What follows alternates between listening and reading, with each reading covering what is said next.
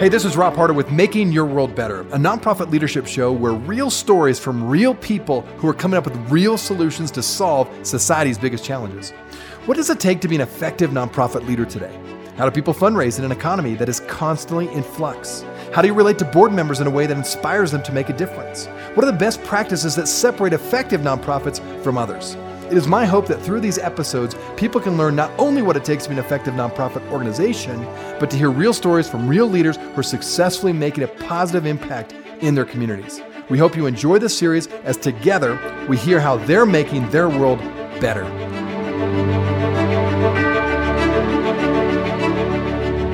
Diversity and inclusion are buzzwords today in both the for profit and nonprofit worlds. But what exactly do these two words mean when it comes to your organization? And how can you become even more inclusive and equitable in your leadership? Well, author and researcher Paolo Gaudiano is my guest today, and he will address these topics. He's the CEO at ARC, Aleria Research Corporation, and is a speaker, writer, and teacher. Aleria Research Corporation is a nonprofit that conducts scientific, charitable research related to diversity and inclusion. And today we're going to discuss how your nonprofit organization can become even more inclusive and equitable as an organization using the three pronged approach Paolo and Aleria takes when it comes to diversity and inclusion. Enjoy today's show.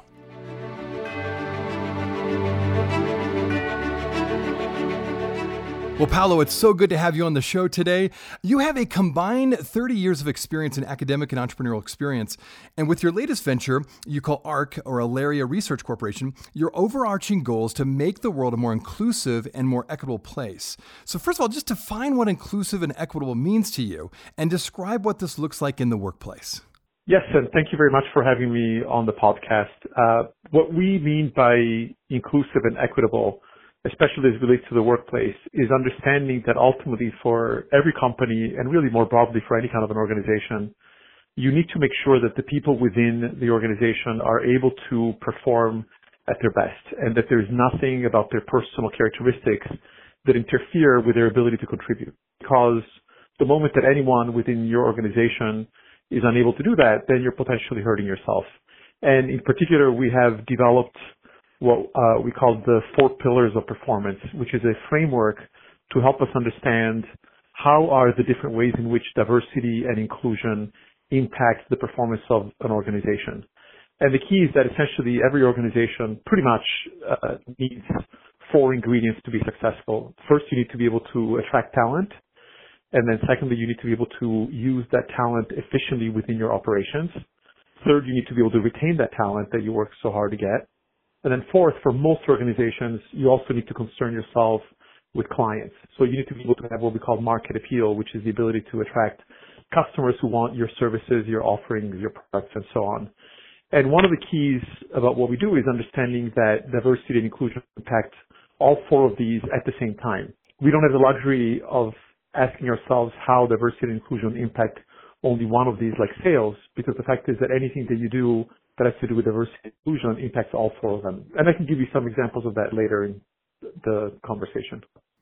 What's so important you're doing this, and I know it's ironic for me personally, even uh, I'm in Park City, Utah, and I'm part of the social equity task force that the city and several nonprofits have put together to address these very issues. And so I think it's very relevant, it's very important. Um, and so, now the next question. In your work, I understand you take a quantitative, human centric approach to inclusion and diversity.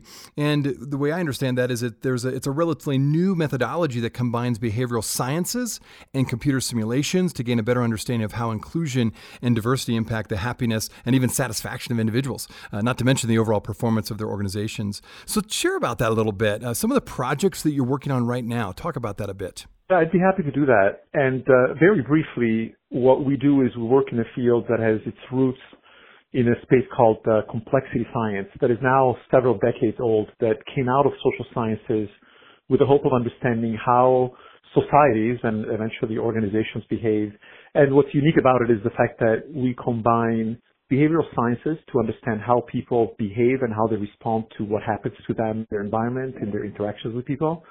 Then we use computer simulations that capture day-to-day activities and interactions to understand how the organization as a whole behaves.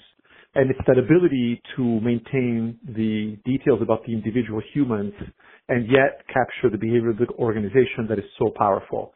And in terms of specific projects that doing, I can tell you one project that we're working with a uh, nonprofit society in the financial services space. They work with large financial services corporations, and they were interested in understanding the question of what inclusion is, and more importantly, how do you measure it, and how do you understand the impact of inclusion on the retention of women in financial services. And in that case, what we did is to work with several of these financial services organizations that were ours, and we developed a survey that was really based on asking the question of what are the kinds of things that happen to women uniquely within the financial services space that represent a lack of inclusion. So specifically, what are the kinds of things that might include being passed over for promotions or potentially not having the flex time that they need to take care of their children and so on and so forth. And this is very important because it retains our ability to understand what is going on at the level of individuals, but then we take data and help these companies understand on a macroscopic level what is happening and how they can make changes that will impact the satisfaction of these women and potentially their retention while helping them to be more productive and therefore make more money for the company. And, and then in a very different space to show the flexibility of the approach, we have a project that we're working on with the, actually two projects with the Kauffman Foundation. Both of them have to do with entrepreneurship and understanding how we can help to make entrepreneurship a more equitable field. It turns out that if you look at the data, you'll find that entrepreneurship has been actually declining over time. And more importantly, it has become an increasingly privileged activity. And a lot of people that come from underrepresented groups have a very hard time getting into entrepreneurship. But what we're doing is we are using our same methodology and really digging into what happens in the typical life of an entrepreneur, both in terms of what they're doing as they're building a company and then in terms of how they may relate to different kinds of investors in order to get capital to support their activities. And using the same methodology, we're able to help the foundation understand what are some of the key factors that influence entrepreneurship and more importantly, how can we help to level off the playing field the different groups will have equal opportunities to participate. That's very interesting. Um, and you know, uh, in the introduction today to today's episode, I mentioned that you use a three pronged approach to address the issues of diversity and inclusion. And that is an approach that combines a nonprofit research entity on the one hand, a for profit software startup, and an academic research center. I mean, there's a lot of different elements coming together. Um, and fa- it seems like that you found that these three approaches have complementary strengths. So let's talk about that because I think it's pretty impressive to do this three pronged approach. Uh, tell us more about what you've found so far with this approach. This is one of the things that you miss out in a podcast is that you don't see the color of my hair, which is very gray. and that's indicative of the three decades or so of work that I've been doing across a variety of spaces. I started out in academia, then I became an entrepreneur and I did a lot of work for government agencies, for nonprofits, for corporations. So when I began to work in the diversity and inclusion space almost four years ago, I, I started with the idea of creating a software company. And our goal there is to help corporations figure out how to use diversity and inclusion to have happier employees and effectively make more money and be more successful. And then we realized that because it's such a new approach, there was a need for core research. And I was uh, very fortunate to team up with uh, Gilda Barabino, who's the dean of the engineering school at the City College of New York, she has dedicated much of her life to increasing diversity and inclusion in academia. She herself is an engineer and the dean of the School of Engineering. And we teamed up to create a research lab that we called Quantitative Studies of Diversity and Inclusion, where we're basically doing the core academic work that is related to what we do at the for-profit corporation, but really with a much deeper research focus. And then finally, again, based on the experience that I've had in the past, uh, for a number of reasons, we decided that it was appropriate to also create a nonprofit. And the nonprofit that's called Aleria Research Corporation or ARC in brief is really meant to do two things that the other entities cannot do. First, it can do more applied research than a typical academic center. However, it's more applied, but it's still charitable in nature, which means that it's something that will benefit society as a whole and that can be published broadly.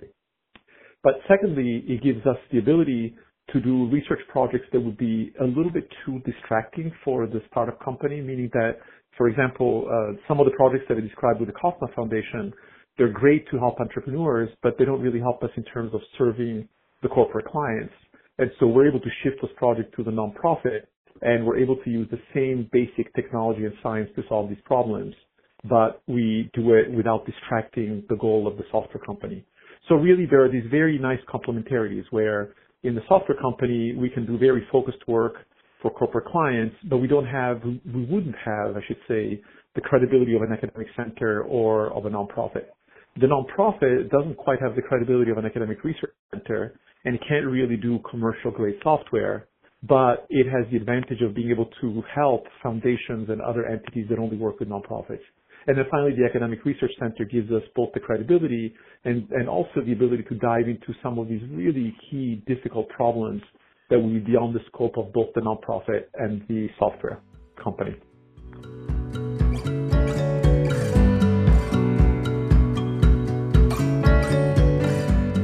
Hey everybody, Rob here. Thanks so much for listening to the Nonprofit Leadership Show. If this is your first time listening to us, I wanted to make sure you're aware of a whole group of other interviews with fascinating guests that I've previously interviewed. Just go to our website, nonprofitleadershippodcast.org, and there you'll find numerous interviews of nonprofit leaders from all over the country, even from different countries, all trying to make their world better. I think you'll really enjoy those interviews. I also want to make sure you knew about a new feature. Um, we want to give you more content, and we'd like to get that information to you. And all you have to do is give us your email. When you go to that website, you can put your email address in that first box you'll see on the front page, and you'll be added to our monthly email update. In addition to some great content, you'll see the latest uh, podcast shows that will be actually sent right to your inbox. And that way you'll never miss any of the great content on this show. The other thing I'll mention to you is if you have questions or comments or you'd like to be on the show, do not hesitate to email me. I'd love to hear from you. Just do that through our website, my email, rob at ccofpc.org. Well, thanks again for listening. Now back to the show. Well, I think your approach is very unique, and the fact that you've combined three different approaches lends more credibility to your research, honestly, in my opinion, anyway. So far, with the data you have collected, what have been the biggest surprises to you? I would say there have been two things. One is really more a conceptual issue that we found that was very surprising, and the other one is more of a practical issue. On the conceptual side, even though everybody talks about diversity and inclusion, and, and we do too, because that seems to be the label that people like to use, what we've come to realize is that really inclusion is what matters and diversity is really the outcome. What I mean by that is when you talk about diversity, you're really talking about measuring personal characteristics of people within an organization. Are you black? Are you white? Are you Asian? Are you gay? Are you a lesbian? And so on and so forth. But really, what matters is not that. That's really an outcome. What matters is inclusion, meaning what is it that you're doing as a company or as an organization that treats people differentially based on these personal characteristics. And that's critical because ultimately we believe that when companies try to influence inclusion directly, it's much more powerful than trying to influence diversity. So let me give you an example. Let's say that a typical software company in the Silicon Valley or technology company decides that they want to become more diverse. What do they do? They go out and they go to HBCUs, you know, historically black colleges and universities. They find some computer science graduates and hire them. Well, these kids may come in day one and they may see that their manager does not know how to work with them. The leadership looks not, nothing like them. And then when they go to the cafeteria, people may get up and move away from them. The result, well, they're going to leave after a few months. And then that's going to have a negative impact on the operations because now you have to hire new people. It's going to have an impact clearly on retention but it's also going to have a negative impact on reputation, which means that it will be even harder for the company to hire more people from that segment, and it could potentially have repercussion on the sales side. So it's really dangerous to focus on diversity, and one of the analogies I love to give with people is trying to fix diversity directly is a bit like saying, honey, my house is really cold. Look, the thermostat reads 50 degrees. Oh, I'm going to fix it by lighting a match under the thermostat. Well, it's going to make the temperature go up on the thermostat, but in the meantime, if your windows are open and your roof is leaking, you're not really solving the problem. And I think that's really the most fundamental surprise that we've seen is, is the fact that really people mistake diversity as something that you can change, but really you need to do it indirectly by becoming a more inclusive organization. That's really interesting. Uh, well, now for my listeners who are either on staff at a nonprofit organization, are board members, or perhaps volunteers, you know, they're always interested in their return on investment, right? So whether they change their structure or add more education or they send their staff to additional training, what's their return on investment for dedicating so much time focusing on equity and inclusivity? I would say that for, especially for nonprofits, there are two very different aspects of the diversity and inclusion and equity discussion that need to be taken into account. One of them is about internal and one of them is about external. Let me begin with external. Most organizations, well, we shouldn't say most, but a lot of these organizations have a focus that ultimately impacts the population. And so to the extent that their programs are designed properly and that they take into account the diversity issues and the unique issues of the different populations that they serve, then that can have a profound impact on their ability to be successful in their missions. On the internal side, it has to do with how their own people feel like they're treated. I've spoken with large, very large nonprofits that get to the point where once you have more than a handful of people, you're dealing with exactly the same kinds of issues that a corporation may be dealing with. And in the nonprofit, you have the unique fact that these are tied together. If you remember earlier when I talked about the notional market appeal, well, here the way that this connection manifests itself is that the diversity of your team within a nonprofit is not only going to impact how successful your team is internally in, in, its ability to operate, but it's also clearly going to impact the quality of the programs and therefore it's going to impact the external side of diversity and inclusion based on the populations that you're trying to target. So my recommendation would be that in a way the nonprofit should think the same way as a for-profit corporation in that if they can make the strides to become more inclusive. In so doing, they're going to increase their returns by having happier employees and in this particular case, having more successful programs. This is great research you're sharing with us today. Um, now, perhaps as a way to provide some practical next steps. For my listeners who have recognized that they need to become more inclusive and diverse at their organization, what advice do you have for them to implement today? If you're being hired by them as a consultant, for example, what would you say to them are the most important first, second, or even third step for them to take today? There are several things that people can do. I think that for one thing, in most organizations, there needs to be a true belief from the leadership that this is something that is worth pursuing. And from that perspective, I think that one of the reasons why we created these organizations is because you can be a believer in diversity and inclusion as I am and in the value of that, but there are a lot of people that need to see something tangible. They need to see how it's going to impact their operations. So I think step number one is educate yourself about what are the various ways in which inclusion and diversity can actually make you more successful. But then there is a lot that people can do at the individual level.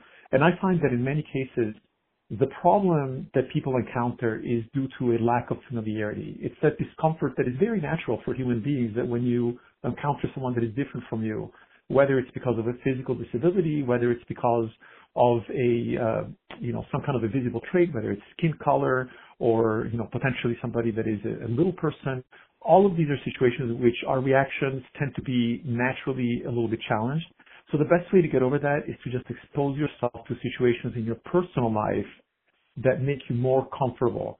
And that's something that can be also done systematically within organizations. So there are many consultants out there that can gladly come and give you advice about how to work with people with disabilities, how to work with people from different cultures. And then on the individual level, one of the things that I always tell people is look through your social networks, not just in terms of the online social networks, but also your personal networks. What do the people look like at the parties that you go to? What do your friends look like? And sometimes making an effort to reach out, invite people that maybe you're not as familiar with, whether you're doing this through work or through your home. And also, in fact, you should check your social networks. I invite most people to look, for example, at their Twitter and LinkedIn accounts. You may be surprised to see that even for women, you find, for example, that a lot of people tend to follow more men than women. So those are little things that we can all do as individuals. And then as organizations, I would say, educate yourself, rely on people that are experienced, make sure that you get help, and don't be afraid to take that first step. It's, it can be really intimidating because there's always the concern of backlash. But if you do it with the right mindset and with your heart in the right place, people are understanding and they will help you. This has been great. Thank you so much for sharing all of this. And I have a feeling my listeners are going to want to find out more information, uh, maybe listen to some of the videos that you have given. I believe you have spoken at TEDx, for example. So, where can my listeners find out more about you and Aleria, along with more of your research? So there are a few things that they can do. I mean, there are the three websites for the three entities. Uh, one of them is aleria.tech, T-E-C-H. Then there is aleriaresearch.org, which is the nonprofit, and then QSDI, spelled Q-S-D-I dot org. So that's Quantitative Studies of the City of Inclusion. Another thing that I would recommend is that we have a newsletter that we send out on a weekly basis. Uh, I have a couple of colleagues that do some spectacular work with it, and it's really, really high value content. And if you go to aleria.tech slash newsletter or just look for the link from that website, that's a great way to get involved with the community. We have more than a thousand people now that read that newsletter and they get involved with, uh, we talk about events and other things like that. And then finally, I'm also very fortunate that I've been invited to, two years ago, I was invited to become a contributor for Forbes talking about diversity and inclusion. And if you go to Forbes.com and you look up my last name, you know, Gaudiano, which I realize is not very easy to spell for most people, but G-A-U-D-I-A-N-O, then you'll find I, I, like to write a lot of articles that really call into question some of the conventional wisdom about uh, diversity and inclusion and really try to focus on the human-centric aspect and on the practical value. Well, my guest again today has been Paolo Gaudiano. He's the CEO of ARC, Aleria Research Corporation, and is a speaker, writer, and teacher. Aleria Research Corporation is a nonprofit that conducts a scientific and charitable research related to diversity and inclusion. Paolo, it's so good to have you on the show today. Thanks for taking time to call in from New York today. Thank you, Rob. It's been a real pleasure. I really appreciate you inviting me to be on there, and I uh, invite all of your listeners that want to reach out and contact me. They're more than welcome to do so. I wanted to let you know that we are on iTunes. If you are wondering how to find out where we are, check us out on iTunes by typing Nonprofit Leadership Podcast or Rob Harder, and this podcast should show up. We also encourage you, when you go on iTunes, let us know what you think. Uh, give us a review, give us a rating. We would love to hear what you think of this podcast, and your feedback will help us expand this podcast to get it out to as many people as we can. You can also go online to listen to this podcast, either nonprofitleadershippodcast.org or my website, robharder.com. Thanks again for listening, and until next time, keep making your world better.